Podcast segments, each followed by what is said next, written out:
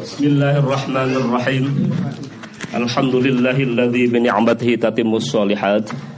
Wassalatu wassalamu ala asyrafil anbiya'i wal mursalin, imami ghurril muhajjalin wa ala alihi wa sahbihi wa man tabi'ahum bi ihsan ila yaumiddin, amma ba'du. Yang kami hormati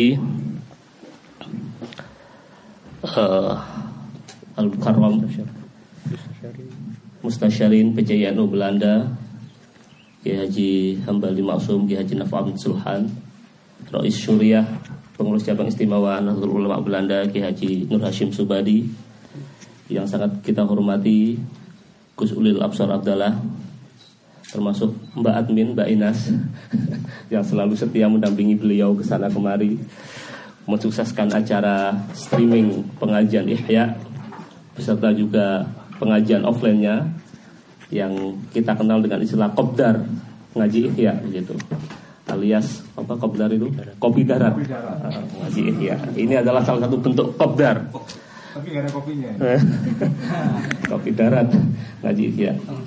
Pertama, atas nama pengurus cabang istimewa Nahdlatul Ulama, kami mengucapkan terima kasih yang sebesar-besarnya atas kesediaan dan kerawan Gus Ulil.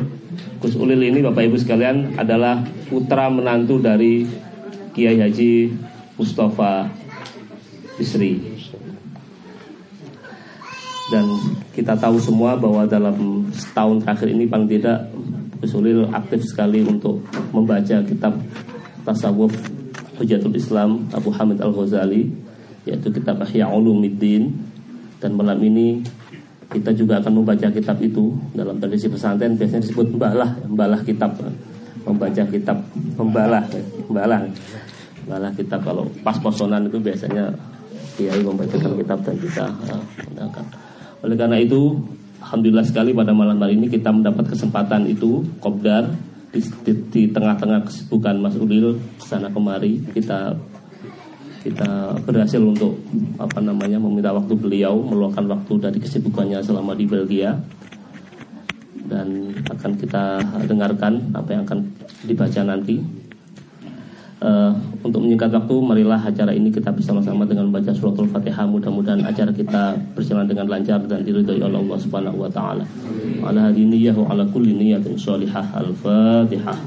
Billahi minasyaitonir rajim. Bismillahirrahmanirrahim. Alhamdulillahirabbil alamin. Arrahmanir rahim. Maliki yaumiddin. إياك نعبد وإياك نستعين اهدنا الصراط المستقيم صراط الذين أنعمت عليهم غير المغضوب عليهم ولا الضالين. Sebelum Gus Ulil akan membacakan kitab, uh, ada sedikit sambutan dari Rois Syuriah P J I N U Belanda yang terhormat Kiai Haji Nur Hashim Subadi. Assalamualaikum warahmatullahi wabarakatuh. Alhamdulillahirabbil alamin wa bihi nasta'inu ala umurid dunya waddin. Wassalatu wassalamu ala asyrafil anbiya'i wal mursalin sayyidina wa maulana Muhammadin wa ala alihi wa sahbihi ajmain, amma ba'd. Hadratul mukarramin, mustasyarin Nahdlatul Ulama Belanda, jajaran Suriah dan Tanfidiyah yang kami hormati, yang kami hormati, yang kami muliakan saudara kami, guru kami ya, sebentar lagi jadi guru, Gus Ulil Abshar-Abdalla. Ahlan wa sahlan bi huzurikum. Selamat datang di Masjid Al-Hikmah ini. Alhamdulillahirabbil alamin, atas kedatangan Gus Ulil di sini, mudah-mudahan acara malam hari ini, yaitu pembacaan kitab Ihya Ulumuddin, dapat kita rasakan sebagaimana yang selama ini kita hanya melihat YouTube-nya aja. Dan alhamdulillah kita bisa bertemu muka, bersilaturahim, dan kami tidak memperpanjang lebar kata, kami hanya mengucapkan selamat datang dan selamat membagi ilmunya kepada kami semuanya, mudah-mudahan bermanfaat. Dari kami wabillahi taufiq wal hidayah. Wassalamualaikum warahmatullahi wabarakatuh. Terima kasih kepada Ki Hashim yang telah menyampaikan sambutannya. Langsung saja kami persilakan kepada Gus Ulil untuk memulai pembacaan. Ki Hambali monggo. Ki Hashim. pakai ini ya.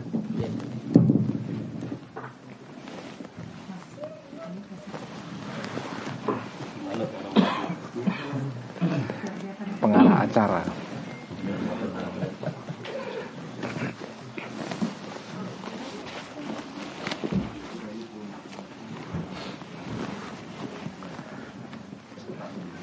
Assalamualaikum warahmatullahi wabarakatuh.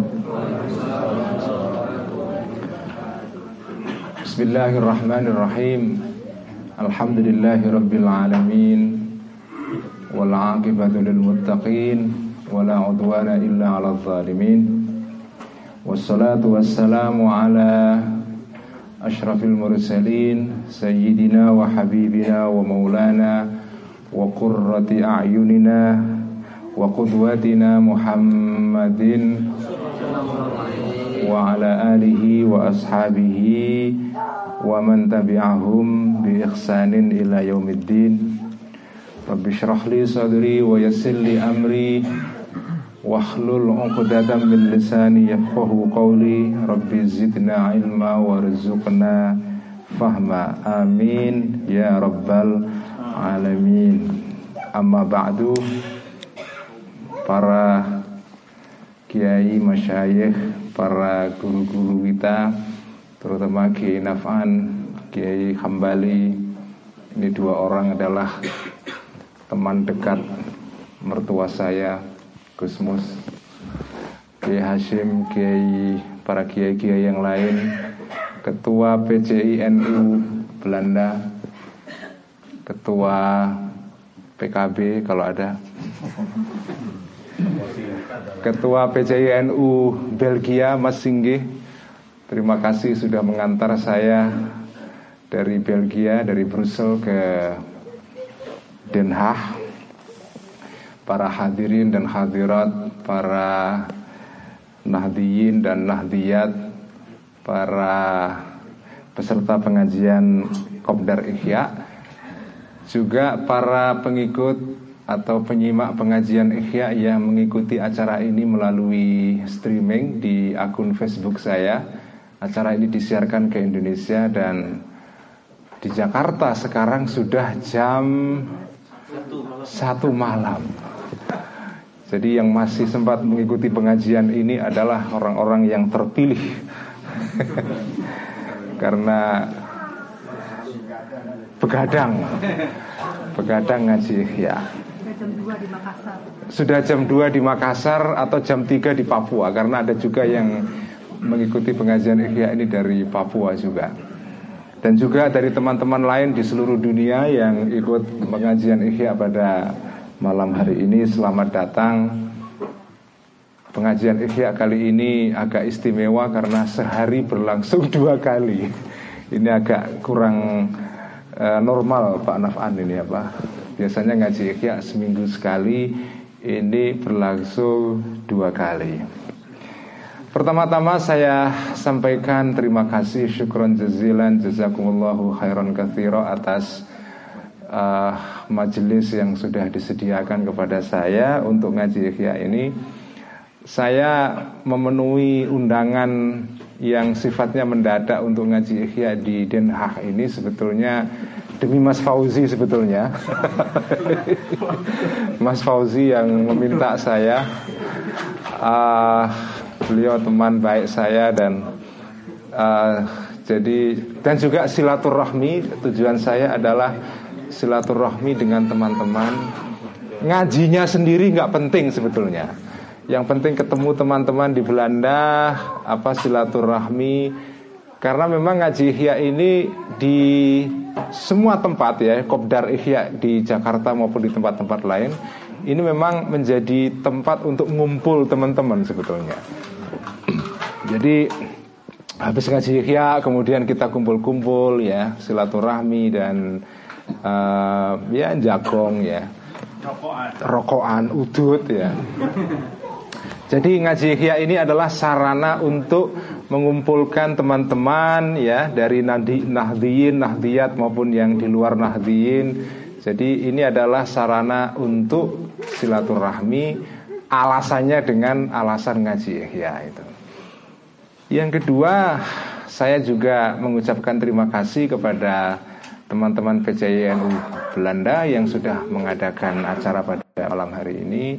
Dan semoga acara ngaji Ihya ini bisa ya membawa manfaat dan barokah, karena saya yakin betul kitab Ihya ini Ihya ya, kitab yang bukan sekedar isinya yang penting, isinya tentu penting, tapi juga barokahnya juga penting.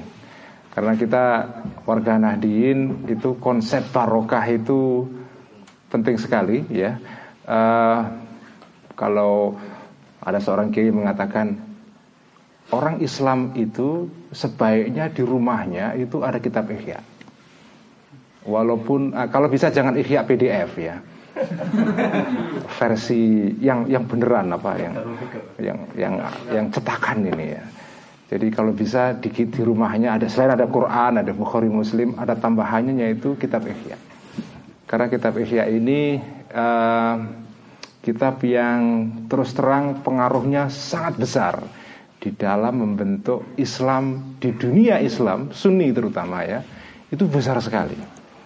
Dan Islam di Jawa atau di Indonesia, di Nusantara, itu Islam yang terus terang salah satu eh, Islam yang formatnya atau bentuknya itu banyak dipengaruhi oleh kitab Ihya.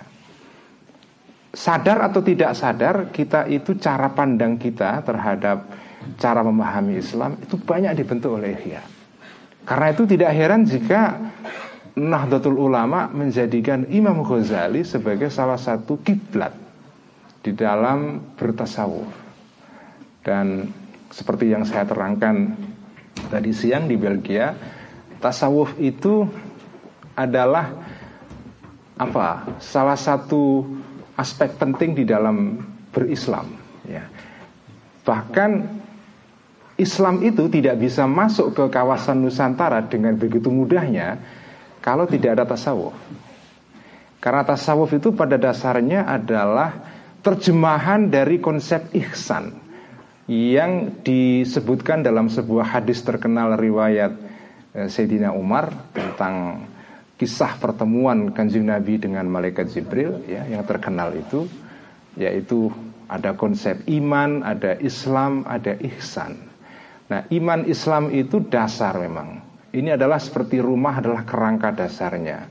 Tetapi dia bisa menjadi rumah yang bisa dilihat dengan enak dan menyenangkan buat orang dan menarik orang untuk membeli rumah itu. Ya, kalau kalau kalau Anda pengusaha properti atau real estate ya, rumah itu menarik untuk dibeli para konsumen itu karena ada unsur ihsannya. Ihsan itu artinya adalah unsur yang membuat kerangka dasar ini menjadi indah itu. Nah, Kanjeng Nabi itu menerangkan ihsan itu dengan berbagai cara. Nah, salah satu cara yang bagi saya itu menarik adalah ketika Kanjeng Nabi itu mengajarkan umatnya di dalam penyembelihan hewan ya. Nabi itu pernah mengajarkan jika kamu ingin menyembelih hewan, maka ajaran beliau adalah fa'ahsinul qitlata. Redaksinya adalah fa'ahsinu ya. Maka ihsankanlah cara kalian menyembelih hewan itu. Jadi bahkan di dalam menyembelih hewan pun ihsan itu adalah salah satu nilai yang penting. Ini hewan loh, apalagi manusia ya. Menyembelih hewan yang tidak punya akal, itu pun kita harus berlaku ihsan.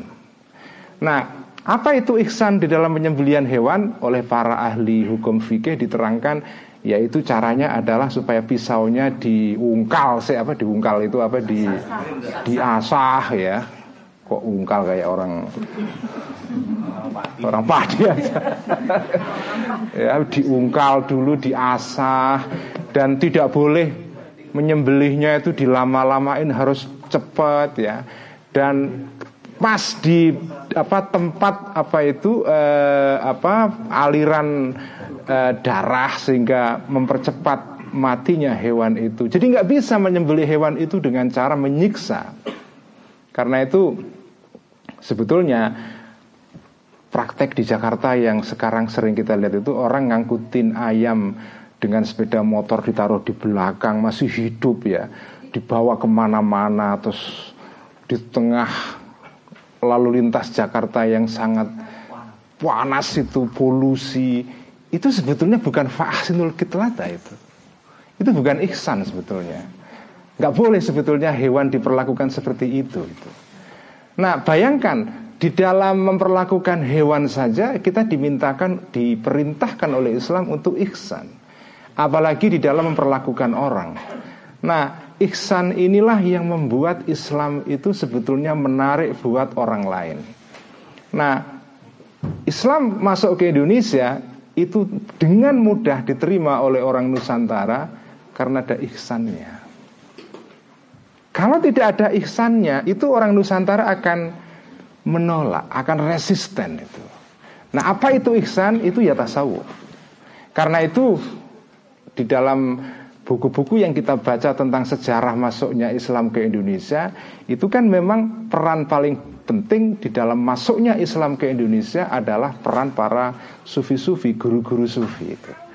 Nah, guru-guru sufi inilah yang bisa menerjemahkan ihsan, menerjemahkan Islam ke orang Jawa, ke orang Sumatera, ke orang Bugis, Makassar, ke orang Ambon, Filipina bagian selatan, ke Patani, itu dengan ihsan itu. Itulah yang menjelaskan kenapa Islam itu bisa masuk ke Indonesia dengan mudah sekali.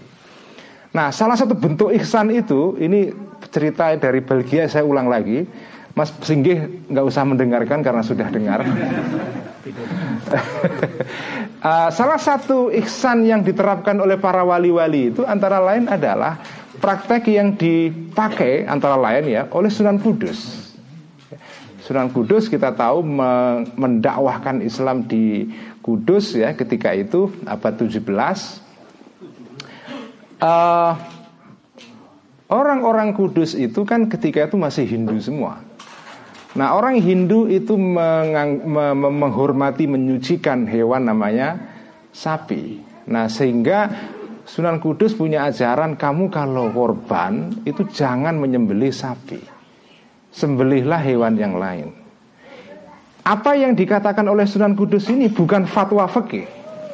Ini bukan fatwa fikih. Ini adalah fatwa ihsan. Jadi bedakan ya antara fatwa fikih dengan fatwa tasawuf. Fatwa fikih itu tentang halal haram.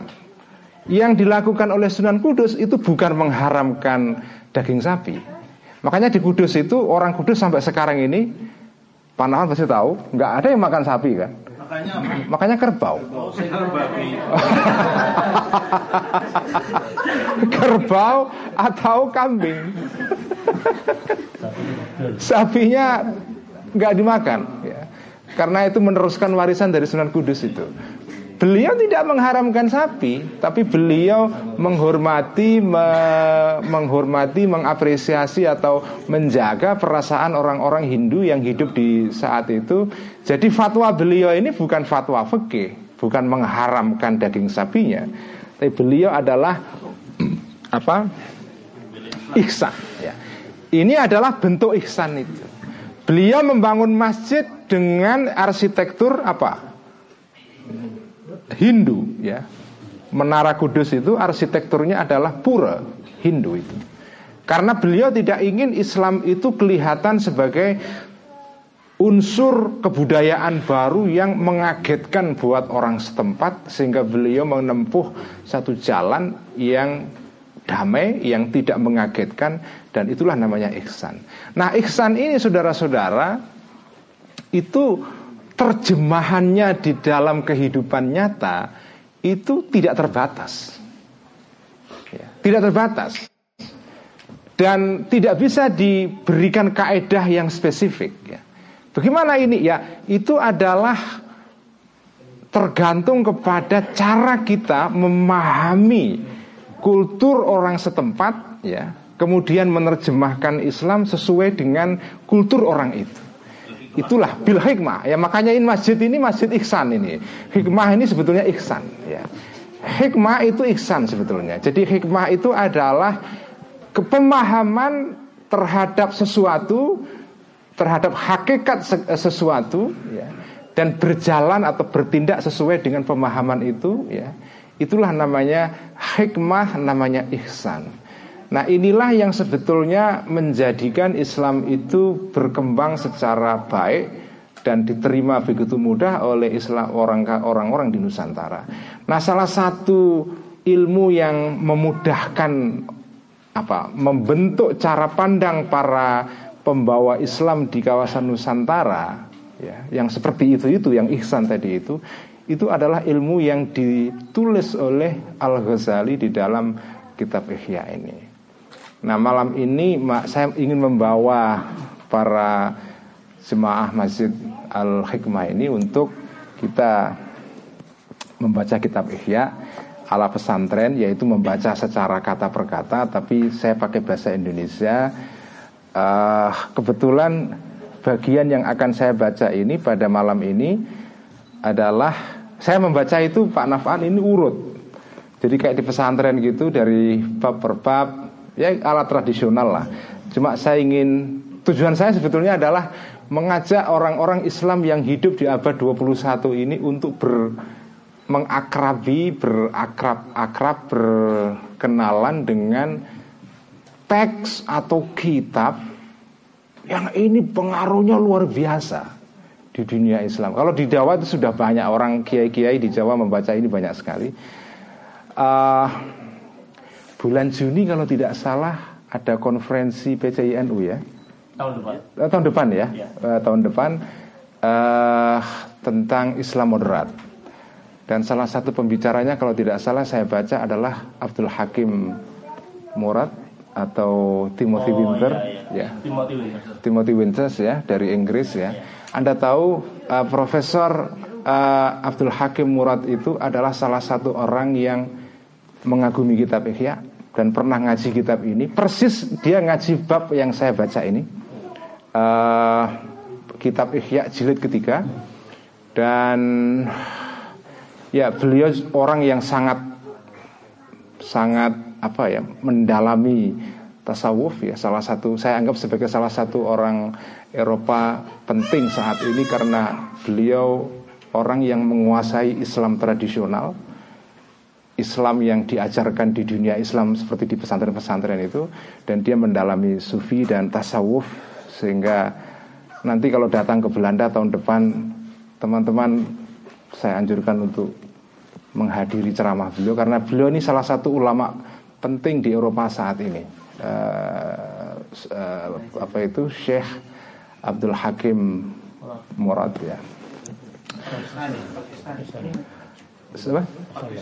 Bukan, dia asli Inggris, orang Inggris tapi mu'alaf. Uh, Abdal Hakim Murad dulunya namanya Timothy Winters, uh, dia masuk Islam namanya berubah menjadi Abdal Hakim Murad, dan dia pernah menjadi murid dari Habib Umar di Yaman sana, dan uh, dan dia juga ikut tarekat dan syadiliyah kalau tidak salah ya. Uh, dia orang yang menurut saya saya anggap orang penting di Eropa saat ini, karena beliau inilah yang mendalami Islam seperti yang kita fahami di N U, di pesantren-pesantren di Indonesia. Dan dia mengajar di apa di Cambridge di uh, di Inggris ya. Nah, malam ini saya akan membaca kitab Ihya. Kebetulan kitab Ihya yang saya baca malam ini berbicara mengenai soal akhlak ya. Karena ini masih dalam suasana Maulid Nabi. Dan salah satu ajaran penting Kanjeng Nabi, Nabi pernah bersabda, innama bu'istu liutammima makarimal akhlak, saya diutus untuk menyempurnakan akhlak. Maka tepat sekali malam ini saya membaca kitab Ihya yang berbicara mengenai soal akhlak itu. Nah, akhlak itu saya berikan mukadimah sedikit ya. Al-Ghazali menerangkan bahwa akhlak itu sejatinya adalah, apa itu akhlak? Menurut beliau akhlak itu adalah suatu sifat yang menetap dalam diri manusia. Dalam redaksi beliau disebut dengan hayatun rosihotun lin nafsi ya. Suatu sifat yang rosihoh, yang mengakar secara mendalam dalam jiwa manusia, yang membuat orang itu berbuat sesuatu dengan mudah tanpa difikirkan, bila rawiyatin watafakurin kata beliau. Jadi orang kalau punya sifat ini, bertindak sesuatu itu mudah sekali, alamiah, natural, tidak dibikin-bikin, tidak artifisial.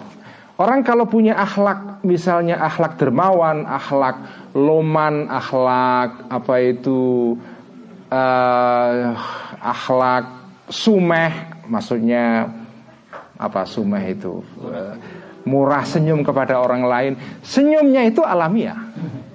Bukan senyum orang yang tersenyum karena dia lagi butuh suara dalam pileg misalnya. Bukan itu. Itu lain sekali itu. Senyuman para caleg itu senyuman politik. Nah, kalau akhlak ini senyuman yang natural. Orang yang punya watak smiling, murah senyum, mudah senyum, murah senyum, akhlaknya seperti itu, itu adalah terbit timbul dari watak atau sifat dalam dirinya, sehingga dia me- melakukan sesuatu itu dengan mudah sekali, secara natural dan tanpa dipikir-pikir. Dan kata Al-Ghazali, kalau dia tidak melakukan sesuatu itu, dia merasa resah, merasa galau. Kalau dia melakukan sesuatu itu, merasa gembira, merasa bahagia. Jadi dia menemukan kebahagiaan ketika dia melakukan sesuatu sesuai dengan akhlaknya itu. Kalau dia tidak melakukan sesuatu itu, dia sedih sekali. Itulah namanya akhlak itu. Nah, akhlak itu kata Imam Ghazali, saudara-saudara sekalian, itu adalah seperti keterampilan. Orang itu terampil sesuatu, terampil berbahasa Belanda misalnya, itu kan tidak bisa ujuk-ujuk. Dia harus latihan pelan-pelan ya, konsisten, berhari, berbulan-bulan, bahkan bertahun-tahun, sampai dia lancar berbahasa Belanda. Nah, akhlak itu seperti itu ya, dia harus dipelajari ya, dilatih secara konsisten, pelan-pelan, secara kontinu. Karena itu kata Imam Ghazali, kalau ada orang, ini jangan disalahpahami kata beliau ini ya, kalau ada orang maksiat sekali, itu tidak berpengaruh. Begitu juga ada orang taat sekali, itu gak berpengaruh. Orang sholat satu kali saja, itu pengaruhnya gak ada. Sebagaimana ada orang kepengen jadi pemain bola hebat seperti Messi atau Ronaldo, dia latihan sehari toh, itu gak akan menjadi Ronaldo atau Messi. Dia menjadi Ronaldo atau Messi itu karena latihan lama sekali sejak muda sampai dia dewasa. Kalau Ronaldo itu libur latihan satu hari, itu tidak akan menjadi hilang skill atau keterampilannya. Itu kata Al-Ghazali itu. Karena itu taat sekali saja, misalnya sholat sekali saja, itu tidak berpengaruh apa-apa. Begitu juga tidak sholat sekali saja, itu juga nggak berpengaruh apa-apa. Yang berpengaruh adalah kalau kamu tidak sholat satu kali, dua kali, tiga kali, sampai seterusnya. Nah, itu kemudian akan membuat kita berubah watak kita. Begitu juga kalau kita sholat cuma sekali saja. Orang sholat sekali saja, itu tidak akan mengubah jiwanya. Sholat itu baru mengubah jiwa kita kalau itu kita lakukan secara konsisten. Karena akhlak itu adalah seperti keterampilan, dia harus dilakukan secara konsisten. Nah, setelah saya beri mukadimah seperti itu, maka kita akan membaca kitab Ihya pada halaman sembilan ratus empat puluh dua. Ya. Semoga teman-teman ada yang sudah bawa ya? Ada. Ada ya, kalau nggak pakai ini ya P D F lah. Sekarang eranya era digital. Ngaji Ihya pun secara digital sekarang. sembilan ratus empat puluh dua nggih, pada paragraf terakhir fa idza arafta nggih. Ini sengaja saya ngaji pakai teks supaya nggak kemana-mana. Mengikuti cara Pak Hartobian ini apa? Pidato pakai teks. Fa idza arafta, ya, bismillahirrahmanirrahim. Fa idza arafta annal akhlaqa alhasanata taratan takunu bitab'i wal fitrati wa taratan takunu bi'tiyadil af'alil jamilati. Fa idza arafta, sudah ketemu nggih? Fa idza arafta, maka jika mengetahui engkau annal akhlaqa, sesungguhnya akhlak alhasanata yang baik, akhlak yang bagus ya, Tarotan kadang-kadang, takunu ada, bitobi secara watak, wal fitrati dan fitrah. Akhlak itu ada yang timbulnya karena fitrah. Artinya Allah itu menciptakan orang itu dengan watak yang berbeda-beda. Ada orang yang sejak lahir sudah mempunyai watak akhlak yang baik, itu ada. Tetapi itu ada juga yang tidak begitu. Watarotan dan kadang-kadang takunu ada akhlak tadi itu bi'tiyadil af'ali, dengan membiasakan tindakan-tindakan al-jamilati yang baik.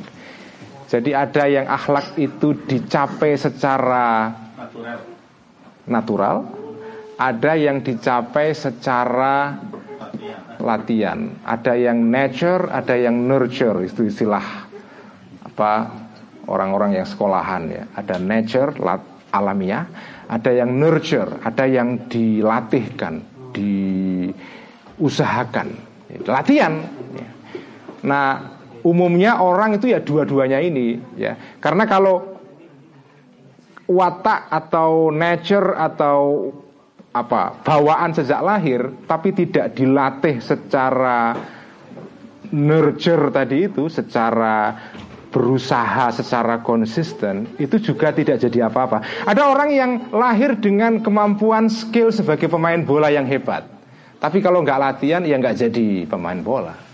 Jadi kombinasi sebetulnya antara nature dengan nurture, antara wat bakat alam dengan latihan.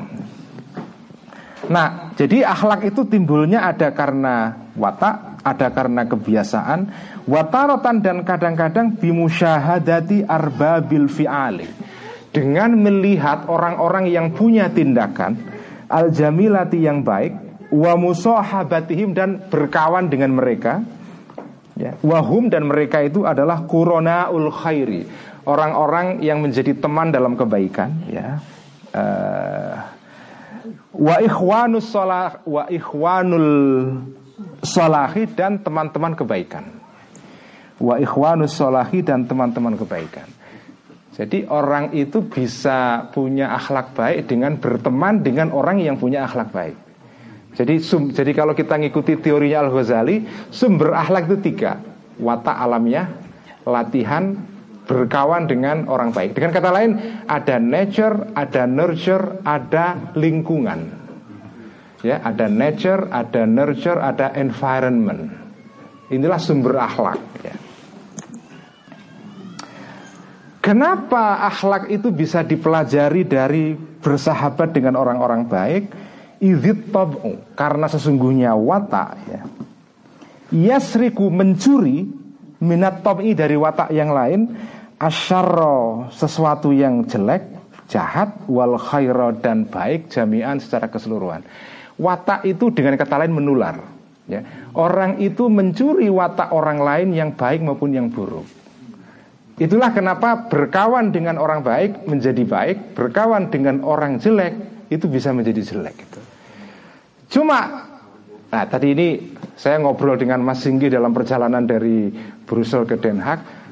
Cuma biasanya memang betul, yang paling mudah merembet itu adalah akhlak yang jelek.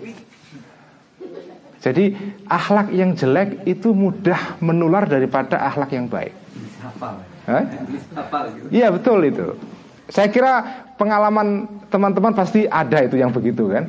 Jadi kalau kita amati di dalam kehidupan sehari-hari itu, memang sesuatu yang jelek itu lebih mudah menular daripada yang baik. Berita yang sifatnya jelek itu lebih banyak diklik orang daripada berita baik. Betul nggak itu? Iya kan? Itu yang menjelaskan kenapa portal-portal berita itu berlomba-lomba supaya diklik banyak orang, memberikan judul itu yang sensasional ya.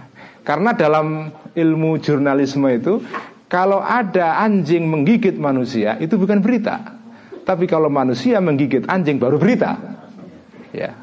Kenapa? Karena orang itu memang punya kecenderungan alamiah untuk mener- memperhatikan hal-hal yang negatif.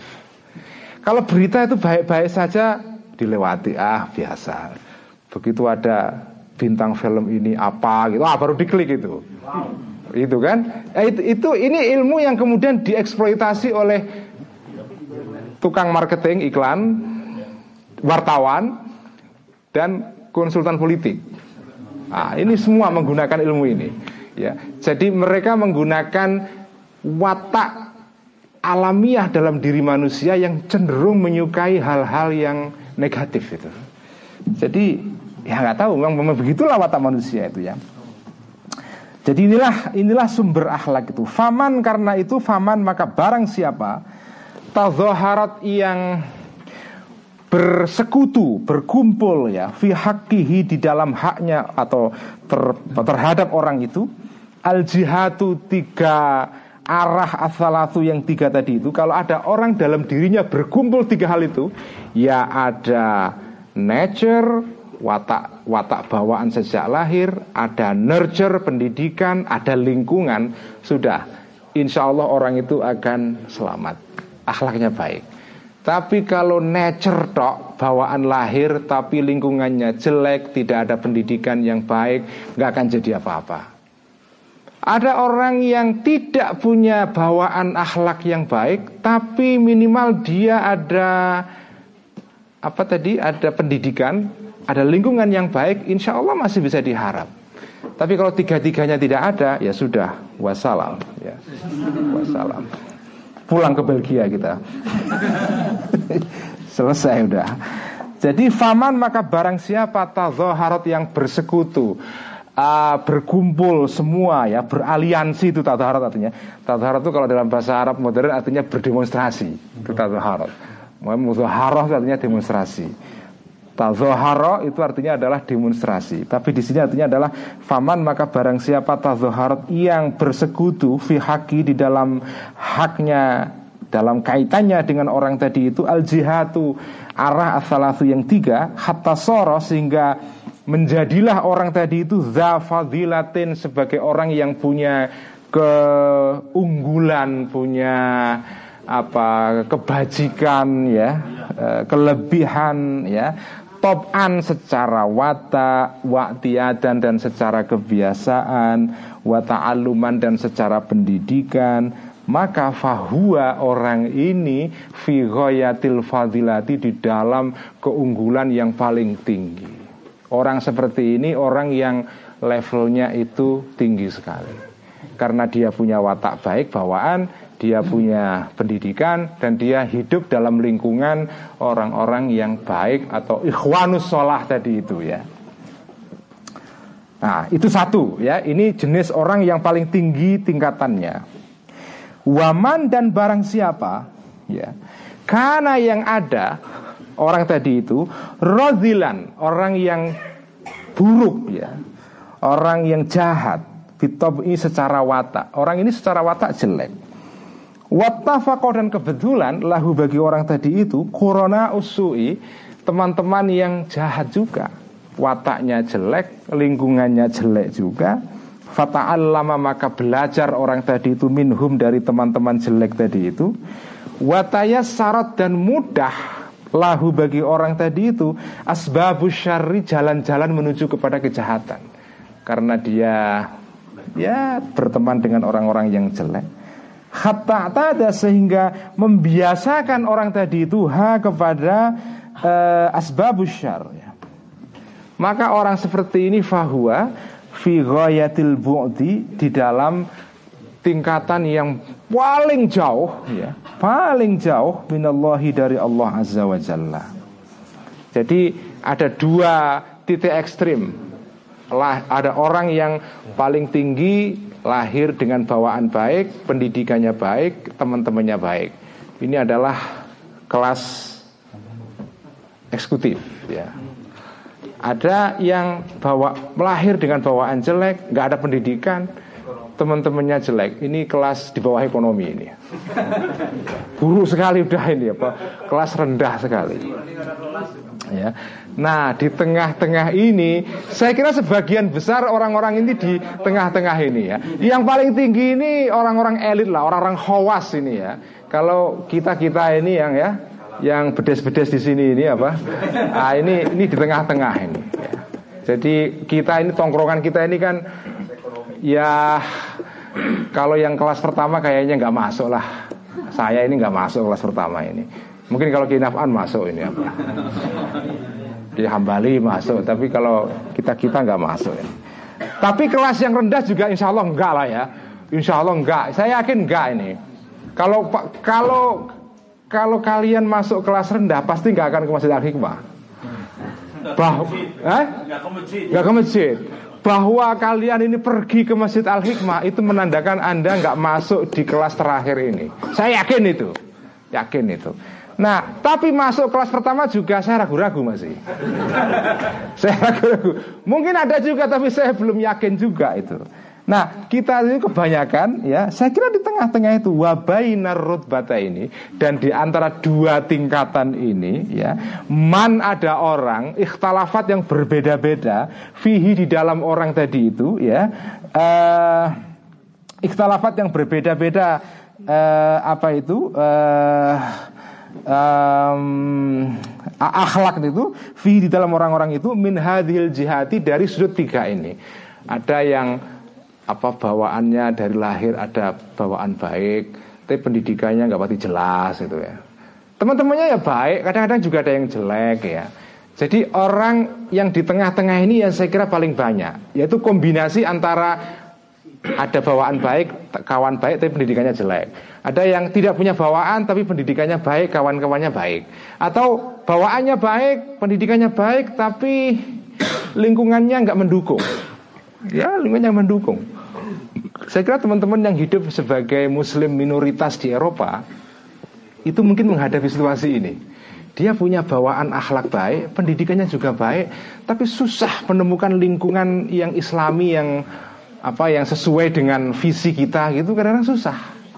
Nah, jadi ini yang yang kita alami itu. Makanya saya ragu kalau sampean masuk di golongan pertama tadi itu. Ya. Jadi kebanyakan kita masuk di yang manzilatun bainal manzilaten ini, ya, tengah-tengah inilah. Sebagian besar kita itu di tengah-tengah ini, ya. Nah, walikulli darajatin, dan bagi masing-masing derajat atau tingkatan ya, fil qurbi walikullin uh, walikullin, dan bagi masing-masing orang ya, walikullin, dan bagi masing-masing orang darajatun, ada tingkatannya masing-masing, fil qurbi di dalam hal dekat, wal bu'di dan jauh ya, dari tadi ini akhlak yang baik, bihasabima sesuai dengan sesuatu, tak tadi yang menuntut hi kepada ma suratuhu bentuknya orang tadi itu, wahalatu dan keadaan atau tingkah laku orang itu. Ya, orang sesuai derajatnya, sesuai dengan kelas-kelasnya ini. Inilah yang dimaksudkan oleh Allah dalam firman-Nya, faman ya'mal mithqala dzarratin khairan yarah wa may ya'mal mithqala dzarratin syarran yarah. Ini menarik. Imam Ghazali memaknai ayat ini itu tidak seperti umumnya orang memaknai ayat ini. Karena ayat ini kan maknanya adalah barang siapa melakukan kebaikan walaupun hanya sebiji sawi ya, sekecil atom, Allah melihat. Barang siapa yang melakukan tindakan jahat walaupun sebiji sawi, Allah lihat. Itu makna umumnya. Tapi di dalam pengertiannya Al-Ghazali dalam kitab Ihya ini, makna ayat ini adalah barang siapa ya, barang siapa yang punya akhlak, tindakan itu maksudnya akhlak ya. Barang siapa yang punya akhlak walaupun sebiji sawi, Allah itu akan menghargai orang itu sesuai dengan akhlaknya itu. Itu maksudnya yarah, melihat itu ya. Barang siapa yang punya akhlak jelek walaupun sebiji sawi, Allah melihat dan menghargai orang itu sesuai dengan akhlaknya itu. Jadi kalau ada orang punya watak baik tetapi dia tidak punya pendidikan yang baik, tidak punya lingkungan yang baik, Allah melihat itu dan menghargai orang itu sesuai dengan keadaan orang itu. Jadi walaupun sekecil apapun akhlak kita, Allah tahu itu dan menghargai kita sesuai dengan dengan akhlak itu. Itulah makna ayat yang yang yang sering kita baca dalam sholat, karena ini salah satu ayat yang sering dibaca di sholat, surat Al-Zalzalah ya. Dan juga sesuai dengan ayat wa ma zalamahumullahu walakin kanu anfusahum yadhlimun. Wa makana dan tidak wa ma zalama dan tidak menganiaya hum kepada orang-orang itu Allahu Allah, walakin kanu dan melainkan orang-orang itu anfusahum kepada diri mereka yadhlimuna mereka menganiaya diri mereka sendiri. Jadi sebetulnya akhlak baik atau buruk itu kembalinya kepada diri kita sendiri. Nah, dalam kitab Ihya ini ada satu, saya akan berhenti di sini saja ya. Uh, ya enggak, habis nanti kita dialog. Tapi sebelum saya stop ya, saya akan berikan keterangan tambahan begini. Pada bagian sebelumnya, Imam Ghazali itu membuat satu penjelasan yang menarik sekali. Kalau ada orang beranggapan bahwa akhlak itu tidak bisa diubah dengan alasan bahwa akhlak itu adalah watak yang ada sejak lahir. Ya, ada kan orang-orang yang wah saya nggak mau berubah, memang ya saya begini ini watak saya, saya nggak bisa berubah. Nah kalau ada orang beralasan tidak mau berubah dengan mengatakan bahwa itu watak dia, itu orang itu keliru. Kalau ada orang tidak mau belajar hanya karena alasan saya sudah nggak bisa belajar, karena seperti inilah Tuhan menciptakan saya seperti ini, saya nggak bisa berubah. Nah orang yang seperti itu sebetulnya menggunakan alasan watak untuk berla- menolak belajar. Karena akhlak itu pada dasarnya ada bisa dipelajari. Jadi Al-Ghazali itu mengatakan akhlak itu adalah sesuatu yang bisa diubah, bukan sesuatu yang merupakan watak yang tidak bisa diubah. Jadi harus dibedakan antara tabi'ah dengan akhlak, antara watak dengan akhlak. Karena kalau watak itu memang ya bawaan, tapi kalau akhlak itu memang watak, tapi watak yang tercipta karena latihan kita. Karena itu watak, se, karena itu akhlak, semengakar-mengakarnya pun akhlak itu dia bisa diubah kalau kita punya kemauan untuk mengubah itu. Itu kata Al-Ghazali. Nah, keterangan Al-Ghazali ini itu penting dalam konteks yang lebih luas. Ada gejala, ini ini contoh dalam kaitan dengan bangsa kita Indonesia ya.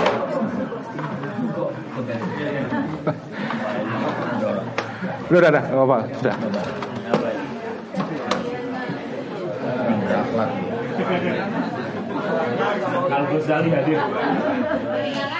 Pesannya adalah nggak penting simbol itu apa, yang penting esensinya.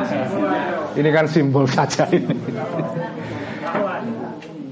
Uh, ada bangsa yang menganggap bahwa dirinya itu punya watak A B C. Dan watak itu nggak bisa diubah. Jadi misalnya dulu bangsa Belanda waktu zaman kolonial dulu menganggap bahwa bangsa Melayu itu bangsa malas. Dulu kan ada dalam sosiologi pembangunan ya, ada satu mitos namanya mitos the lazy Malay ya, orang Melayu malas ya. Jadi orang Belanda dulu itu punya pandangan bahwa ah, orang Melayu itu nggak bisa diajak kerja keras, nggak bisa ngantuan apa bermangan ngantuk terus tura-turu gitu kan. It, itu itu itu kan itu persepsi orang Belanda dulu kan. Uh, nah itu persepsi semacam itu itu juga salah. Jadi kalau ada bangsa menganggap bangsa lain punya watak A dan watak ini seperti watak yang menempel pada bangsa itu dan nggak bisa diubah, itu salah sekali. Sebagaimana akhlak pada level individu itu bisa berubah, akhlak pada level bangsa itu juga bisa berubah. Karena itu kalau kita menganggap ada bangsa punya watak A B C gitu, lalu membuat semacam stereotype atau apa labeling itu, kita melabeli ah bangsa ini begini, bangsa ini begini, itu salah itu.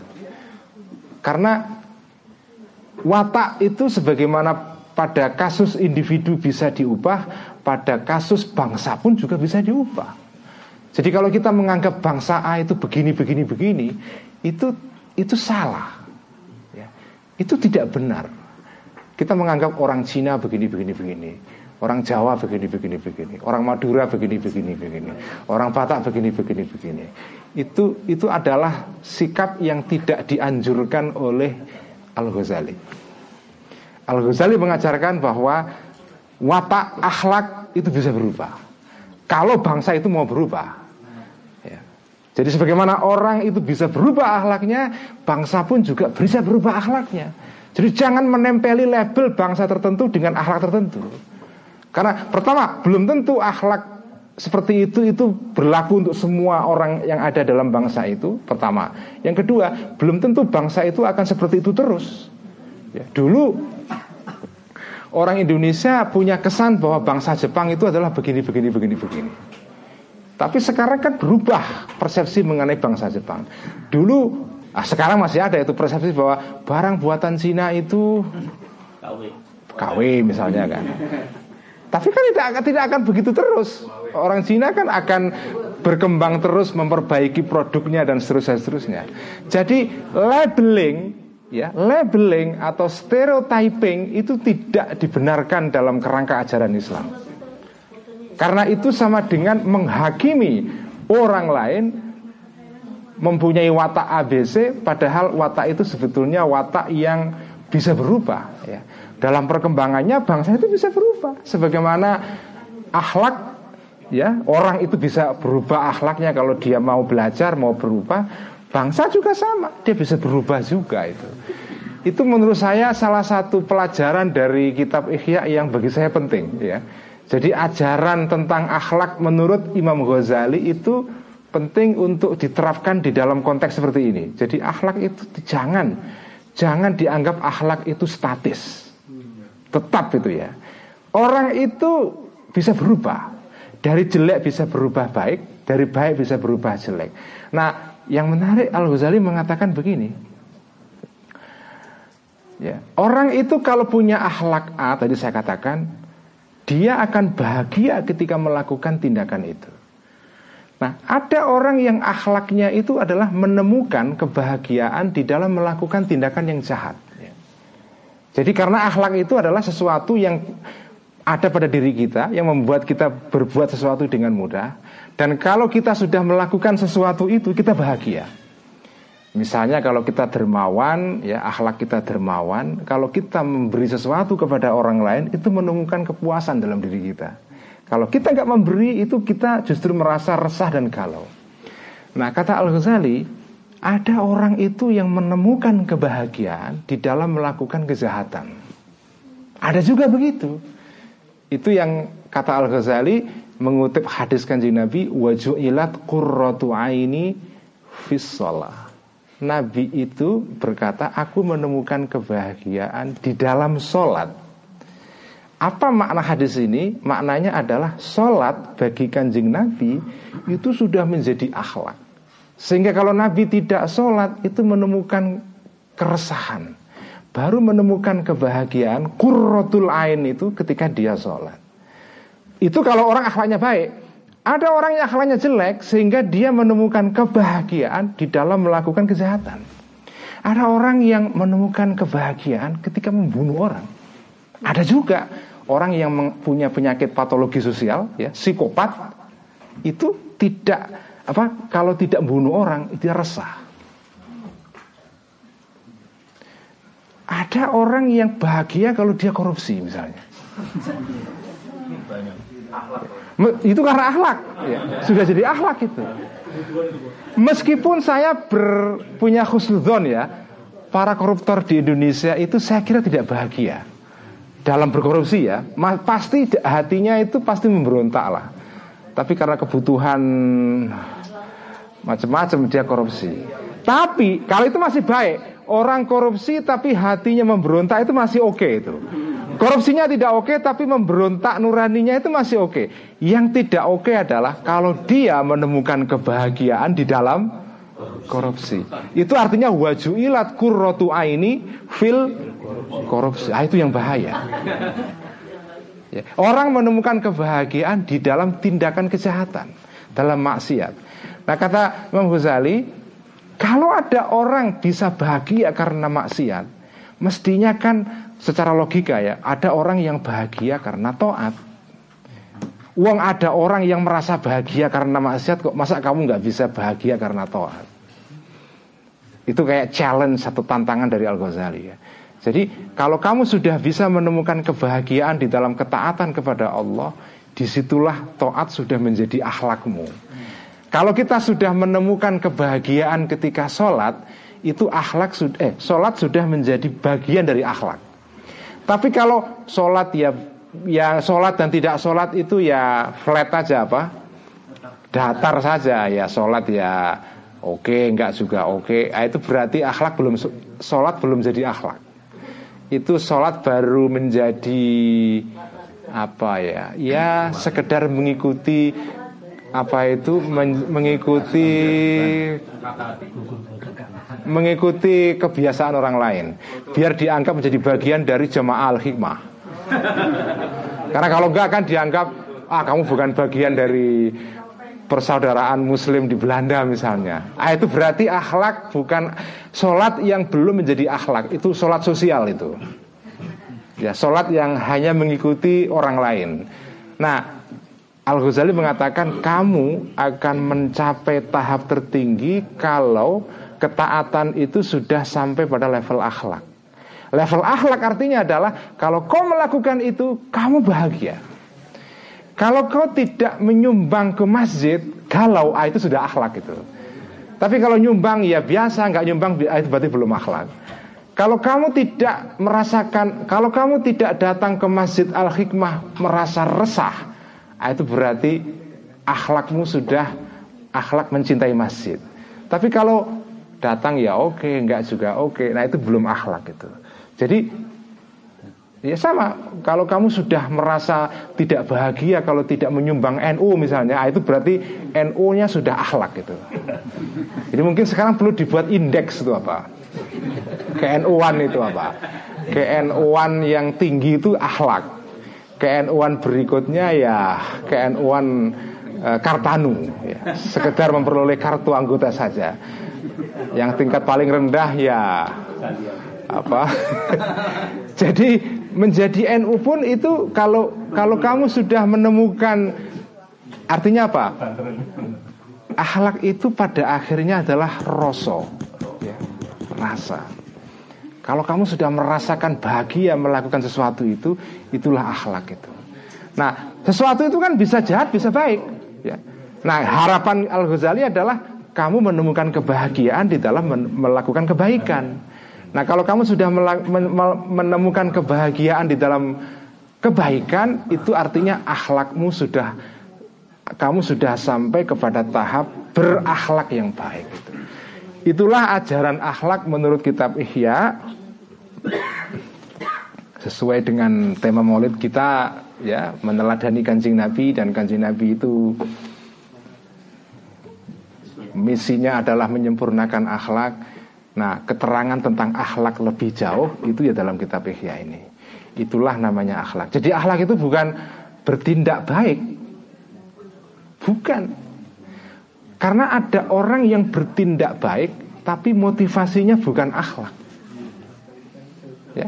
Ada dua orang, sama-sama dermawan. Yang satu dermawan karena akhlak, yang satu dermawan karena situasi sosial. Nah, ini sama-sama ber- berbuat baik ini. Tapi yang bisa dikategorikan berakhlak dermawan itu bukan yang kedua, yang pertama ini yang berakhlak dermawan. Jadi tindakan itu hanya hanya aspek luar saja. Tapi kalau tindakan luar ini tidak dibarengi dengan tadi itu, kata Al-Ghazali, hayatun rasikhotun ya, sifat yang tertanam di dalam diri dan jiwa kita, itu belum akhlak itu. Karena itu jangan terkecoh dengan tindakan. Itulah misi dari tasawuf itu. Tasawuf itu intinya adalah mengajak orang untuk melihat sesuatu pada intinya. Jadi simbol ini gak penting ini. Intinya yang penting. Jadi itu itu pesan tasawuf itu. Karena kalau orang hanya melihat tindakan saja, tindakan itu hanya badan setok. belum tentu tindakan ini motivasinya benar. Ini sekaligus kritik kepada umat Islam sekarang. Ada sebagian umat Islam sekarang ini yang merasa menjadi muslim, paling muslim bahkan, hanya karena tindakan-tindakannya kelihatan muslim. Bajunya muslim sekali. Belum tentu ya. Makanya bukan berarti bahwa baju muslim nggak penting loh ya. Tapi kita diajarkan melalui ilmu tasawuf ini adalah jangan terkecoh kepada penampilan luar, tapi kita harus sampai ke dalam. Nah, yang dalam ini tidak ada yang tahu kecuali kita dan Allah. Makanya tidak boleh menghakimi orang. Itulah makanya saya bilang tasawuf ini itu ihsan. Orang itu kalau Islamnya sudah sampai ihsan, itu nggak mudah menghakimi orang. Kenapa? Ya karena karena menghakimi itu kan andainya kamu ngerti hakikat sesuatu. Kamu menghakimi si ini A, si ini B, si ini C, ini orang baik, ini orang jelek. Itu kan kamu harus mengetahui hakikatnya orang itu. Loh, siapa yang bisa mengetahui hakikat orang itu kalau bukan diri orang itu dan Allah? Apa hak kamu menghakimi dia? Itulah itulah ajaran tasawuf. Makanya ajaran Al-Ghazali atau bukan Al-Ghazali dalam dalam di dalam ajaran Ahlussunnah wal Jamaah kan kita tidak boleh atau dilarang mengkafirkan orang yang menyembah atau sholat menghadap Ka'bah. Ya, la nukaffiru ahlal qiblah. Kami tidak diperbolehkan mengkafirkan orang yang ahlul qiblah, yang sholat menghadap qiblat. Gak boleh, karena kita gak bisa menilai hati orang itu gitu. Jadi itulah itulah pentingnya ajaran tasawuf ini, karena inilah ihsan. Dan, dan ihsan itu puncak dari tangga-tangga menjadi muslim ini. Iman, Islam, ihsan. Kalau belum sampai ihsan ini, itu kita sebagai manusia muslim itu gak menarik sebetulnya. Kita itu menarik karena ada ihsannya ini. Karena ihsan ini sebetulnya adalah hiasan yang membuat orang itu kemudian tampak menjadi orang yang apa itu baik, berakhlak baik dan seterusnya. Inilah pesan Al-Ghazali untuk umat Islam abad dua puluh satu. Ya, kira-kira begitu. Jadi akhlak seperti itu, dan semoga kita bisa menjalani ajaran Ihya ini di dalam konteks masyarakat abad dua puluh satu dan seterusnya. Mungkin kita kalau mau ada diskusi monggo saja Mas Fauzi ya. Assalamualaikum warahmatullahi wabarakatuh. Waalaikumsalam warahmatullahi wabarakatuh. Mohon izin atas apa paparannya tentang akhlak. Bapak Ibu yang saya hormati, masih ada waktu untuk bertanya jawab. Monggo saya persilakan kalau ada pertanyaan. Wah, langsung ya Mas. Penasaran dari para hadirin yang lain, kalau ada nolbuat, mas berat semua. Saya mulai dari siapa? Ibu-ibu. Satu persatu atau langsung? Langsung aja nanti ya, Sunan. Monggo sambil di bawah ini. Mungkin dipegang dipegang bareng-bareng. Karena berdua satu. Karena ini untuk masuk di T V ini. Assalamualaikum warahmatullahi wabarakatuh. Alhamdulillah. Kangen saya terobati malam ini. Kira-kira tiga puluh tahun yang lampau ketika belum nikah, masih muda, masih ganteng sekali ya. Itu mafhum mukhalafah berarti. Mampir di rumah, setelah itu di stasiun kehilangan laptop. Nah, ya kan? Kan belum nikah tuh, Mbak. Udah. Oke, yang jelas malam ini terobati saya. Alhamdulillah. Malam ini saya mengaji Ihya. lima puluh tahun yang lampau saya mengaji dengan mbah beliau, Mbah Muhammadun di Pondoan. Pondoan. Saya ini santri Pondoan. Ketika enam puluh lima P K S sedang uh, hebat-hebatnya, sedang dikutuk itu, saya melihat pengutukan P K S itu ditayu. Tayu. Nah, ditayu di Pondok Mua. Di dekat, dekat pondok itu ada kelurahan yang setiap hari itu lagunya genjer-genjer. Dan genjar-genjar diarahkan ke masjid di mana mbah ini sedang mengkaji Ihya Ulumuddin. Itu ceritanya ada memang. Ke, keganasan P K I itu luar biasa. Sengaja dicorongnya itu diarahkan ke masjid. Saya ngaji di situ. Jadi betul-betul apa namanya uh, uh, kedua tadi yang disinggung mengenai ada tabiat, ada akhlak. Menarik sekali memang, dan ini perlu pembahasan yang luar biasa karena menyangkut ilmu nafs, ilmu jiwa, ilmu jiwa ya. Ya kan? Itu kalau yang ahli ilmu jiwa itu nyambung sekali. Nah ini ini tabiat, ada akhlak. Tabiat sesuatu yang sebetulnya asli, tabiat itu. Nah, kemudian akhlak memang itu ada proses yang tiga itu. Yang terakhir yang saya menarik, yang saya alami di sini proses lingkungan, ya environment, ya.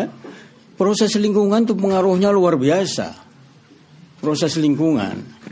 Jadi akhlak-akhlak orang-orang kita yang sudah nyantri dulunya di Indonesia, ketika dia terjunkan di kawasan yang seperti ini, berubah, yang ya? Belantara, Masya Allah berubah. Syukur-syukur kalau tidak tidak meninggalkan iman. Tapi ada beberapa yang meninggalkan imannya. Nah itu, jadi pengaruh lingkungan sangat. Kemudian pengaruh lingkungan, tadi Belanda mengatakan bahwa kita itu pemalas. hmm.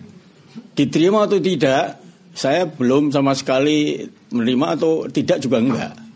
Karena apa? Berdasarkan research mereka, saya ramah tiga ratus lima puluh tahun itu enggak, enggak, enggak, enggak sebentar. Kenapa demikian? Saya bandingkan orang Indonesia secara karakteristik memang apa namanya ayam adem, alon-alon waton loh. Memang itu kenapa alamnya itu yang sangat indah. Anginnya aja tidak ribut seperti di sini. Anginnya sepoi-sepoi basah, ya kan? Masya Allah, luar biasa. Di sini Pak, bagaimana mau jalan? Lenggang kangkung nggak ada. Dingin banget. Jadi Bungawan Solo lagu yang begitu di sini nggak laku. Oh ya, laku ya. Slow slow motion nggak laku di sini. Bayangkan tiga unsur bersatu di sini. Angin kencang, dingin, hujan. Nah, terus ada yang nambahkan Pak D katanya. Rahasia, rahasia. Rahasia Pak D. Nanti saya tanya secara pribadi ya. Oh. Jadi memang secara riset lama-lama Indonesia dipengaruhi lingkungan yang seperti itu, membuat bangsanya kurang heroik dalam soal misalnya wis mangan rak mangan nek kumpul ya. Ya.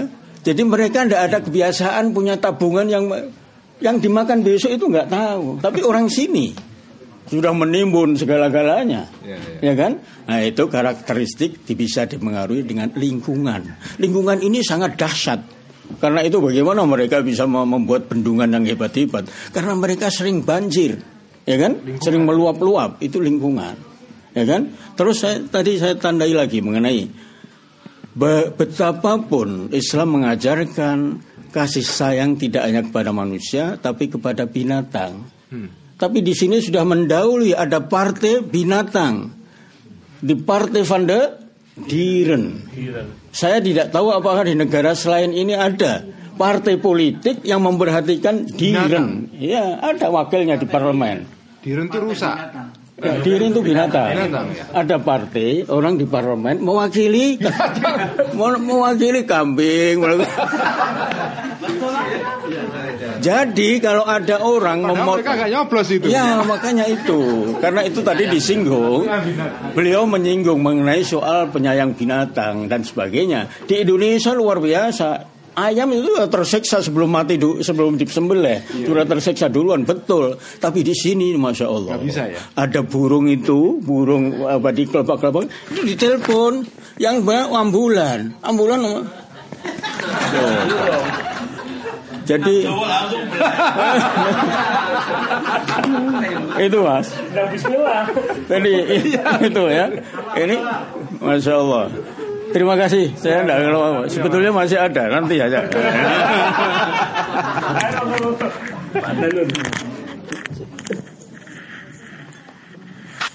Ini jadi panjang lagi biasanya. Oh. Mas Fauzi, ini supaya masuk T V ya, Pak? Iya, iya. Pegang aja di bawah. Ini masuk T V nasional. Oh. Iya. Mas Solil, Mas Solil, kita orang N U mengajarkan tasawuf dari zaman dulu, dari masuknya Islam ke Indonesia. Semua wali songo tasawuf semuanya. Sudah mengakar. Ihya Ulumuddin itu sudah menjadi makanan orang kita lah, orang. Bagaimana dengan aliran yang mengarangkan tasawuf? Anak-anak muda sekarang kena di seluruh Indonesia. Banyak sekarang. Terus terang aja banyak. Berkumpul di P K S. Saya terus terang saja. Saya terus terang saja. Saya terus terang saja. Kena kena pengaruh, kena pengaruh Wahabi. Sekarang menyarak di Indonesia. Bagaimana itu sikap kita terhadap mereka? Dan ini mengaruhi politik yang akan datang bagi bangsa Indonesia, terutama orang Muslim. Minta keterangan. Itu penting sekali, Pak. Gak boleh nyebut merek, Pak, di sini ya. Kena ini Bawaslu. Assalamualaikum warahmatullahi wabarakatuh. Gus, perkenalkan nama saya Mujtahidin dari Cirebon.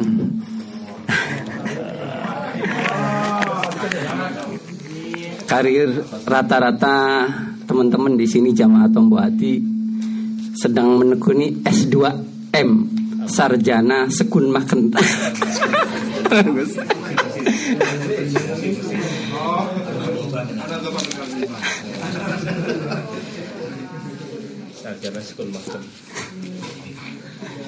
Pertanyaan Gus tadi menerangkan tentang tasawuf, diantaranya kita jangan tertipu dengan penampilan.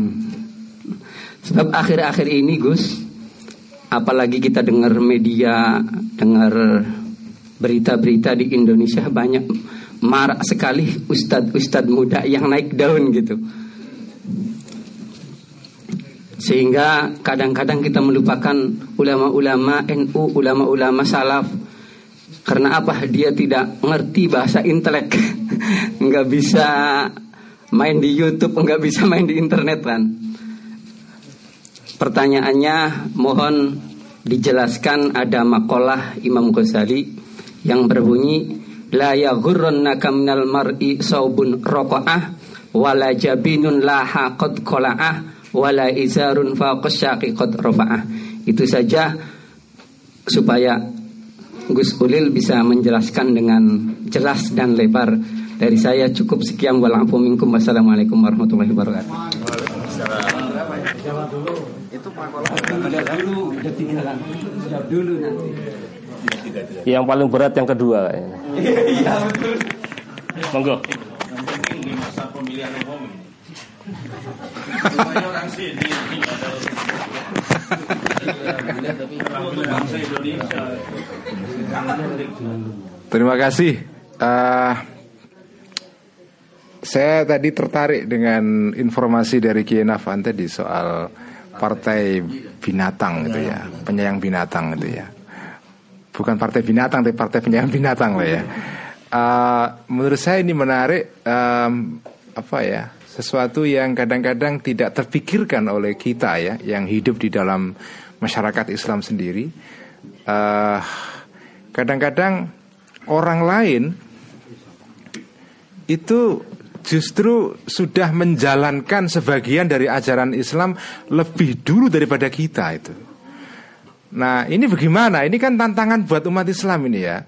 Jadi umat Islam itu kadang-kadang justru terlambat di dalam menerjemahkan Islam di dalam kehidupan nyata dibanding dengan umat-umat yang lain. Nah ini sekaligus juga kritik buat kita ya. um, Kita ini sebagai umat Islam kadang-kadang memperlakukan binatang atau memperlakukan uh, orang lain, ternyata tidak seperti yang dikehendaki oleh ajaran Islam, yaitu ihsan. Ya. Nah, tapi sebetulnya kalau kita gini, karena Sayyidina Ali pernah berkata, yang ini buat saya penting untuk digarisbawahi di dalam kehidupan sekarang ini. Al, Sayyidina Ali mengatakan bahwa al-hikmatu dhalatul mu'min. Ya. Hikmah itu, kebenaran itu adalah barang hilangnya orang mukmin, orang beriman. Ainama wajadaha akhadhaha. Dimanapun dia menemukan hikmah itu, walaupun itu datang dari orang lain, sebaiknya seharusnya dia mengambil kebenaran itu. Jadi jangan ragu-ragu untuk belajar dari orang lain tentang kebenaran, karena kebenaran itu adalah milik kita. Cuma Allah itu mengajarkan kita kadang-kadang tidak langsung. Tapi jadi Allah itu kadang-kadang mengajari umat Islam itu tidak secara langsung, tapi melalui orang lain itu. Dan itu banyak sekali, ya.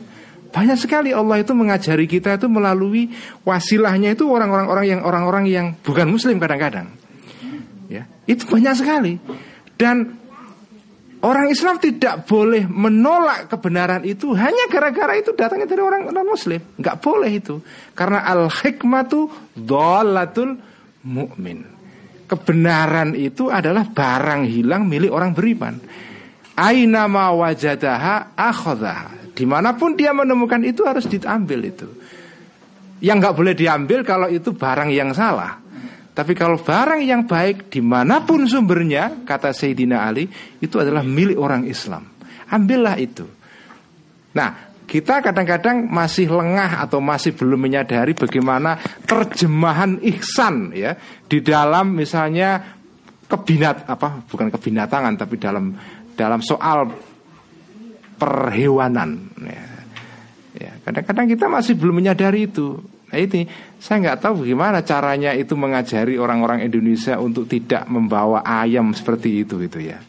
Itu kan itu kita sendiri sebagai orang yang beriman gitu, mestinya kita tahu itu bukan tindakan yang yang tepat. Nah, teman-teman sekalian, ihsan itu bukan soal halal haram. Itu yang penting. Ihsan itu bukan soal halal haram.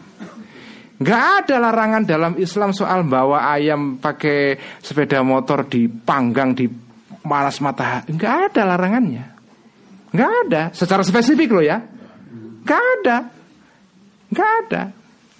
Nggak ada larangan kita menelantarkan kucing atau apa di jalanan nggak dikasih. Nggak ada. Tetapi itu menurut standar ihsan itu tidak ihsan. Jadi ihsan ini sebetulnya di atas halal haram sudah. Itu sama dengan ini loh. Makanan itu halal. Tapi belum tentu makanan yang halal itu ihsan untuk kita konsumsi. Betul nggak? Banyak makanan yang halal tapi belum tentu itu ihsan untuk kita konsumsi. Loh kalau kita itu punya penyakit diabetes, ya nggak ihsan kita makan karbo yang terlalu, apalagi apa itu nasi itu yang tingkat indeks glukosanya tinggi sekali itu kan. Ya nggak boleh, itu bukan ihsan itu. Nasinya sendiri halal. Tapi untuk orang itu tidak ihsan dia makan nasi. Jadi makanya ihsan itu adalah beyond halal dan haram.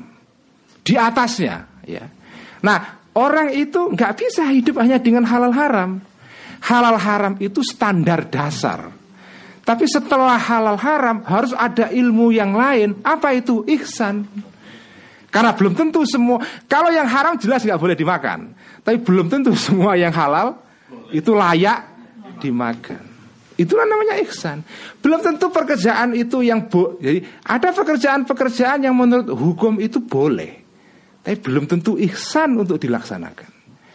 Ketika Sunan Kudus itu melarang orang Islam di Kudus untuk makan daging sapi, itu bukan soal halal haram. Itu soal ihsan. Hikmah.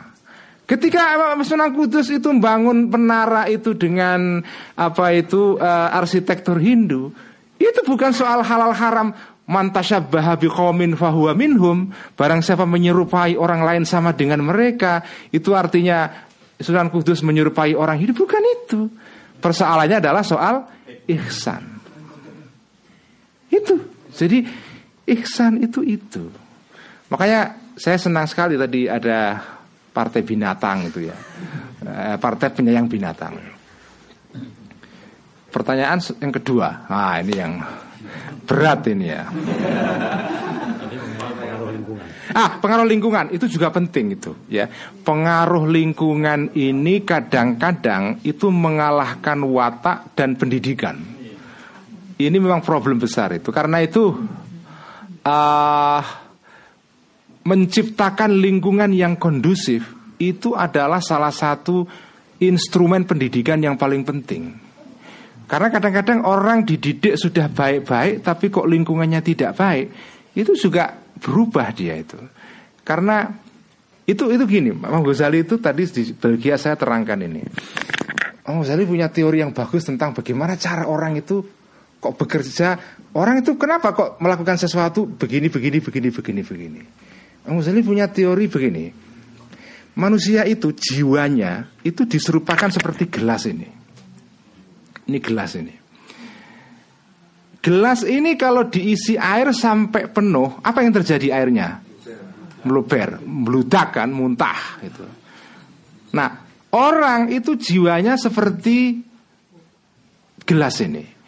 Ada orang yang jiwanya itu penuh dengan akhlak yang baik sejak lahir. Ya.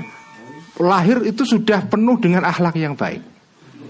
Nah, karena dia penuh dengan akhlak yang baik, kemudian airnya meluber keluar. Nah, kebaikan yang meluber itulah yang kemudian meluber ngalir ke tubuh. Setelah mengalir ke tubuh, menggerakkan tubuhnya untuk berbuat baik. Karena kebaikannya itu sudah penuh di sini. Nah, tapi orang yang kebaikannya itu meluber sejak lahir itu jarang.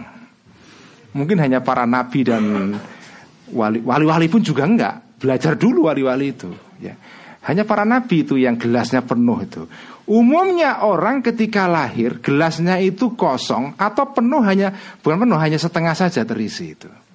Nah, bagaimana cara mengisi gelas ini? Ah, ini teori Al-Ghazali yang penting ini.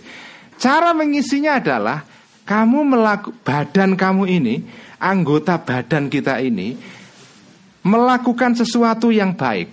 Kalau kamu melakukan sesuatu yang baik, itu kemudian menciptakan sifat yang pelan-pelan mengalir ke dalam jiwa kita. Jadi kalau kita melakukan tindakan yang baik, itu pelan-pelan gelas ini, jiwa kita ini terisi kebaikan. Kalau sudah penuh, mengalir keluar menjadi tindakan yang baik lagi. Jadi baik tambah baik, tambah baik, tambah baik, makin baik. Kebaikannya makin, apa ya, ibarat main bola gitu, makin canggih, makin.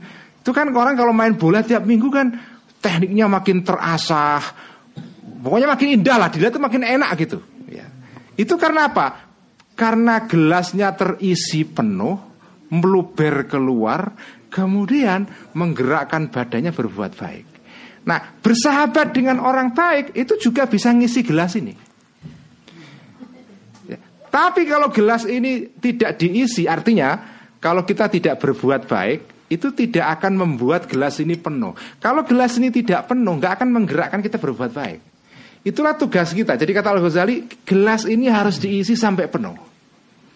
Cara ngisinya apa? Latihan berbuat baik. Memang lama, pertama-tama latihan itu terpaksa. Makanya berbuat baik itu mula-mula adalah paksaan. Pelan-pelan menjadi sesuatu yang natural, alamiah. Kalau sudah alamiah itu kalau sudah ini penuh isinya. Selama belum isi penuh ini kur, eh, gelas ini, itu kita melakukan kebaikan itu dengan paksaan aja, ya. Seperti anak diajar, anak itu kan kalau belajar kebaikan kita harus dipaksa oleh orang tua. Biasain terus. Ini bu, apa putranya Mbak Leli ini dari Belgia ini yang ngantar saya dari sana. Anaknya ini kan latihan piano setiap hari. Harus diperintahkan kadang-kadang malas, pergi, pergi. Sam, itu kan harus dipaksa, tapi lama-lama kalau dia sudah menikmati main piano, dia kemudian melakukan melakukan main piano itu secara alamiah, nggak terpaksa lagi. Nah, tidak terpaksa itu terjadi kalau gelas ini sudah penuh. Selama ini masih kosong, itu kita merasa males melakukan tindakan itu karena belum jadi akhlak. Jadi kalau kita sudah merasa sholat itu bahagia dan tidak merasa dipaksa oleh siapapun, itu berarti gelasnya sudah penuh. Tapi kalau kita merasa sholat itu karena paksaan si ini si itu kayak anak-anak itu, itu berarti gelasnya masih masih kosong atau baru terisi setengah atau separ atau sepertiga atau dua per tiga. Itu itulah teori Al-Ghazali. Jiwa manusia itu adalah gelas. Tugas kita mengisi gelas ini sampai penuh dengan kebaikan. Sesudah dia terpenuh berisi kebaikan, maka kemudian kita itu melakukan tindakan kebaikan itu secara alamiah, secara natural, ya. Bukan karena paksaan, bukan karena diawasi polisi, bukan karena ada polisi moral, ya apa kalau di Saudi namanya mutawek, ya. Ya. Sholat karena ada mutawek sholat.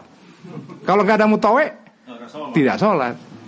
Ah, itu namanya sholat karena mutawwi, bukan karena sholat, bukan karena wadah ini sudah penuh dengan akhlak gitu. Nah, lingkungan yang baik itu bisa membantu mengisi gelas ini.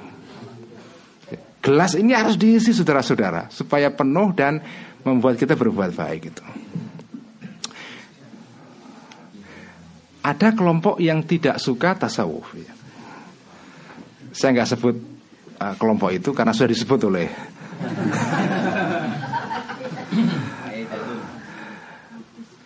nah ya, kalau ada kelompok yang tidak suka tasawuf, ya mereka punya alasan dan dalil sendiri. Kalau saya sih ya ya biarkan saja ya, karena ya orang punya pendapat yang berbeda, monggo saja. Tapi kita punya, saya atau kita sebagai warga Nahdliyin, kita punya keyakinan, punya pandangan yang menurut saya ini lebih benar. Menurut saya bahwa tasawuf ini adalah implementasi, adalah bentuk terjemahan dari ihsan itu. Kenapa Islam itu datang ke Nusantara secara mudah diterima oleh Nusantara? Karena ihsan. Nah, saya berpandangan Islam itu diterima di Eropa nantinya juga karena ihsan. Saya kemarin, tadi saya cerita di Belgia, saya kemarin di Prancis diundang jamaah ibu-ibu Ar-Raudhah di Paris. Sebelum saya datang ke jamaah itu, saya bertemu dengan orang, saya lagi sarapan di apa itu toko roti, tiba-tiba ada seorang bule mendekati saya. Dia tanya, "Kamu dari mana?" "Saya dari Indonesia." "Wah, saya pernah ke Indonesia. Saya cinta Indonesia. I love Indonesia, but I hate Islam." Dia bilang begitu. "Saya cinta Indonesia, tapi saya benci Islam." Wah, ini lagi sarapan di dikasih komentar seperti itu kan, sarapan jadi nggak enak blas itu apa. Terus, wah, akhirnya terus diskusi panjang lebar. Dia tanya, "Kenapa Quran kok bilang begini-begini? Kenapa Islam kok berisi ayat-ayat yang membenci Yahudi?" Akhirnya ya saya jelaskan se ya karena lagi sarapan, masa suruh nguliahi kan nggak enak ya. Ya tapi saya terangkan dan saya terangkan, saya terangkan. Tapi poinnya adalah ada orang, saya kira bukan aja banyak satu kalangan tertentu di Eropa yang tidak suka dengan orang Islam. Di Belanda pun juga ada partai apa itu uh, Hitwilders yang kita tahu anti Islam dan uh, membenci Islam dan seterusnya. Menurut saya kelompok-kelompok semacam ini dulu waktu Wali Songo datang ke Nusantara juga ada. Jangan dikira nggak ada di. Jadi kita itu sudah pernah mengalami hal seperti itu sebelum kalian menghadapi di Belanda. Nah, apa cara para Wali Songo itu menghadapi ini? Ihsan. Apa caranya? Caranya adalah memberikan contoh yang baik, akhlak yang baik kepada orang-orang itu. Orang-orang ini kan sebetulnya menghakimi atau menilai Islam berdasarkan apa yang dia baca di koran, atau dilihat di televisi, atau pengalaman dengan orang-orang Islam yang kebetulan tidak menyenangkan dia. Maksudnya apa? Dia bersentuhan dengan Islam yang tidak ada ihsannya. Ya kan? Ya. Jadi orang ini bersentuhan dengan Islam yang tidak ada ihsannya. Melalui orang-orang Islam yang hidup di di Eropa mungkin sebagian. Tapi kalau kita umat Islam menghadirkan Islam di sini dengan ihsan, insya Allah orang ini akan berubah. Tadi itu di pengajian di Belgia itu juga ada cerita menarik. Ada seorang ibu-ibu anggota pengajian yang berasal dari Aceh. Dia memandu kami berkeliling di e, Brugge, di sebuah kota yang indah di kota Belgia situ, di Brugge ya. Dia cerita begini. Dia ini e, pekerja sosial, social worker ya. Dia cerita ke saya, Mas Ulil, saya melihat salah satu problem yang dihadapi orang Belgia, kata dia, itu adalah loneliness. Apa itu? Kesepian. Terutama orang-orang tua yang, ya kan kultur, mungkin kultur di sini beda dengan di Indonesia, di mana anak-anak itu ngerawat ngumpul ya. Tadi itu kata kinaan itu mangan orang mangan kumpul. Ya makanya enak, seneng, jadi semua kumpul gitu. Nah di sini mungkin kulturnya lain. Orang yang sudah tua, kesepian dan segala macam. Nah satu hari dia ngantar anak sekolahnya dia, anaknya dia, dia mengucapkan selamat pagi kepada orang ini. Orang itu ya cuek saja itu. Suatu hari dia mengirim, dia mengambil tindakan yang agak tidak normal. Dia datang ke rumah orang ini mengirim semangkuk mie. Dia mengantarkan mie. Ini praktek di jauh di Indonesia ini kan biasa antar tetangga kirim makanan itu kan. Di sini kan mungkin nggak biasa atau biasa tapi dulu, sekarang sudah hilang tradisi itu. Dia kirim makanan ke orang itu. Wah senang sekali orang tua. Padahal semula dia ragu-ragu. Ini saya ngirim mie ini kira-kira dia suka nggak? Apalagi mie Aceh ini pedes dan segala macam. Uh, gak yakin kalau ini akan diterima orang itu. Tapi dia kirim ke rumah itu senang sekali dia. Karena ada orang yang menyapa dia, Pak. Yang menyapa dia. Nah, senang sekali suatu saat ada rombongan dari Aceh datang ke rumah dia. Sampai delapan orang, rumahnya nggak cukup sehingga harus ditidurkan di ruang tamu kayak pindang gitu apa. Uh, pokoknya tidur nggak nggak nggak anu lah, nggak layak gitu ya. Nah, orang tua ini lihat tetangga saya yang kemarin ngirim mie saya itu kok di situ banyak tamu, ini gimana apa? Terus hari berikutnya dia tanya, itu siapa tamu-tamu itu? Itu orang dari daerah saya, dari Indonesia. Rumah kamu cukup? Ya enggak, ini delapan orang. Lain kali kalau kamu punya tamu banyak, ada ruang kosong di rumah saya. Ada dua kamar, kamu bisa kirim dua orang minimal ke, ke rumah saya sehingga rumah kamu enggak kepenuhan. Jadi ini ini ini ihsan, ya. Contoh bagaimana orang yang semula mungkin dia benci sama orang Islam pakai jilbab segala macam, mungkin dia punya apa ya, persepsi yang buruk tentang ini pakai jilbab di anak Aceh ini.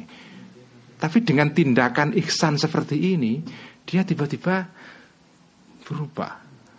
Mana ada orang orang Eropa ngasih tumpangan ya. Di sini kan satu kamar semalam berapa Bali? Bali. Ya minimal delapan puluh euro lah ya. Eh, lima puluh euro lah kalau satu kamar ya lumayan lah apa. Artinya itu tujuh ratus ribu itu. Kalau dua kamar kan satu setengah juta itu. Jadi inilah ihsan itu. Nah kalau ada orang menolak tasawuf ya monggo saja.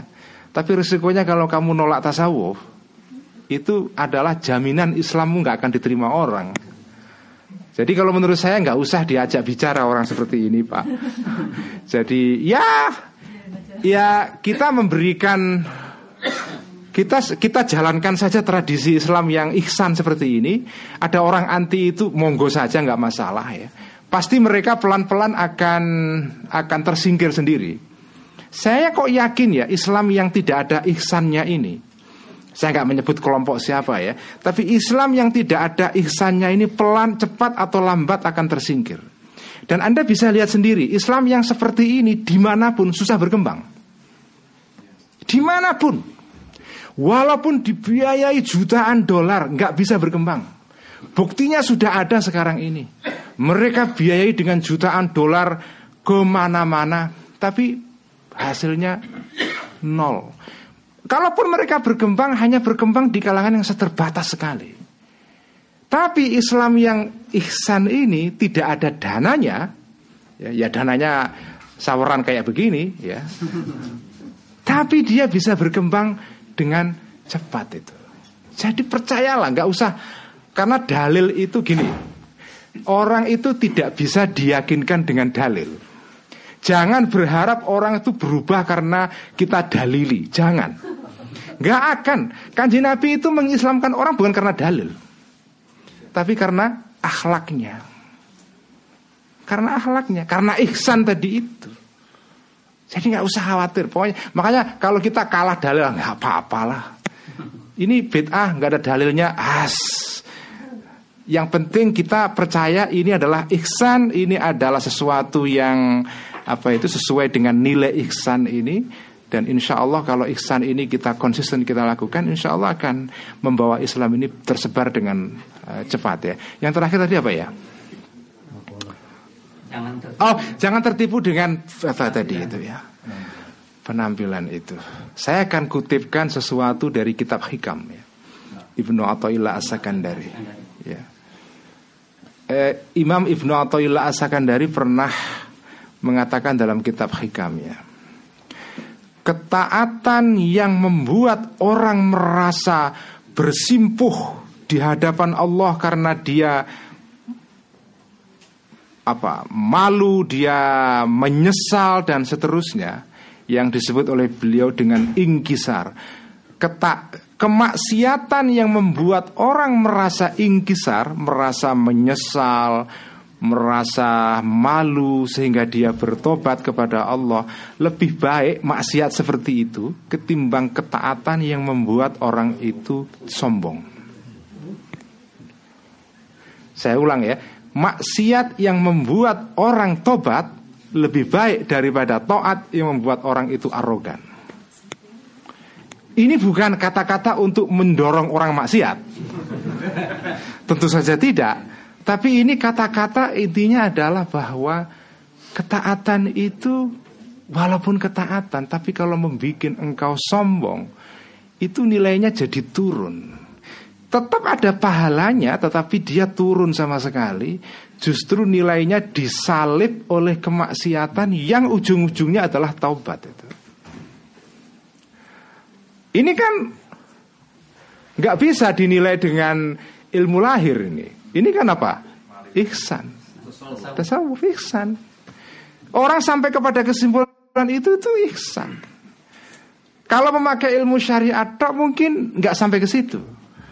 Tapi kalau memakai ilmu ihsan akan sampai ke situ itu.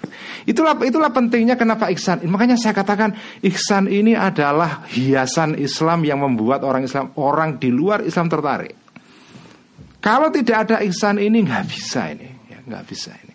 Jadi inilah inilah mungkin ya sesuatu yang bisa kita ambil dari Al-Ghazali kitab Ihya ini. Semoga kita di Eropa sini ya, teman-teman di sini bisa menampilkan ihsan ini ya kepada orang-orang setempat ya. Dan insya Allah dengan ihsan ini Islamofobia pelan-pelan dikikis, ketakutan pada Islam pelan-pelan di, bisa diatasi ya. Dan persepsi orang Eropa mengenai Islam juga pelan-pelan bisa dikoreksi. Ini semua tanggung jawab orang Islam. Apa tanggung jawab itu? Ihsan itu. Saya kira cukup karena saya sudah capek juga ya. Uh, ini sebetulnya kan ngaji bonus ya. Kalaupun saya nggak datang juga nggak apa-apa. Tapi karena demi ihsan maka saya datang ya. Terima kasih Kiai Nafan, Kiai Hambali. Semoga kita bisa berjumpa lagi di lain waktu. Dan mari kita tutup dengan bacaan hamdalah. Alhamdulillahirabbil alamin, wallahul muwaffiq ila aqwamit thoriq. Assalamualaikum warahmatullahi wabarakatuh. Acara akan ditutup dengan pembacaan doa yang akan dipimpin oleh Kiai Haji Hambali Mansur.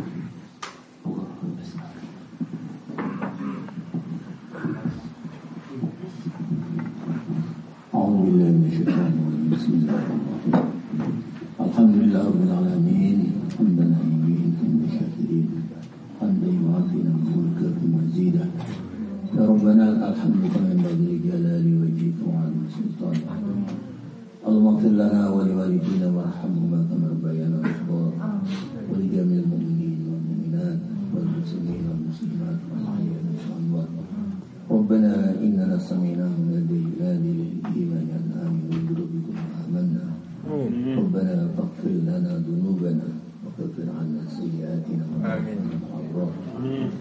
ربنا لا تزغ قلوبنا بعد إذ هديتنا وهب لنا من لدنك رحمة إنك أنت الوهاب ربنا هب لنا من أزواجنا وذريتنا قرة أعين واجعلنا للمتقين إماما ربنا لا تؤاخذنا إن نسينا أو أخطأنا ربنا ولا تحمل علينا إصرا كما حملته على الذين من قبلنا ربنا ولا تحملنا ما لا طاقة لنا به واعف عنا واغفر لنا وارحمنا أنت مولانا فانصرنا على القوم الكافرين اللهم أعنا على ذكرك وشكرك وحسن عبادتك اللهم أرنا الحق حقا وارزقنا اتباعه وارنا الباطل باطلا وارزقنا اجتنابه ربنا آتنا في الدنيا حسنة وفي الآخرة حسنة وقنا عذاب النار سبحان ربك رب العزة عما يصفون وسلام على المرسلين والحمد لله الفاتحة.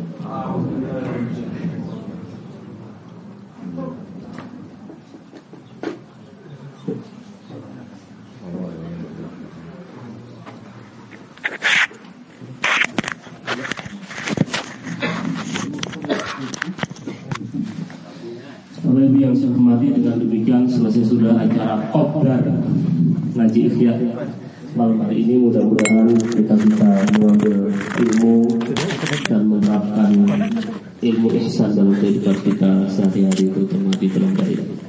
Kurang lebihnya mohon maaf dan seterusnya. Assalamualaikum warahmatullahi wabarakatuh. Waalaikumsalam warahmatullahi wabarakatuh.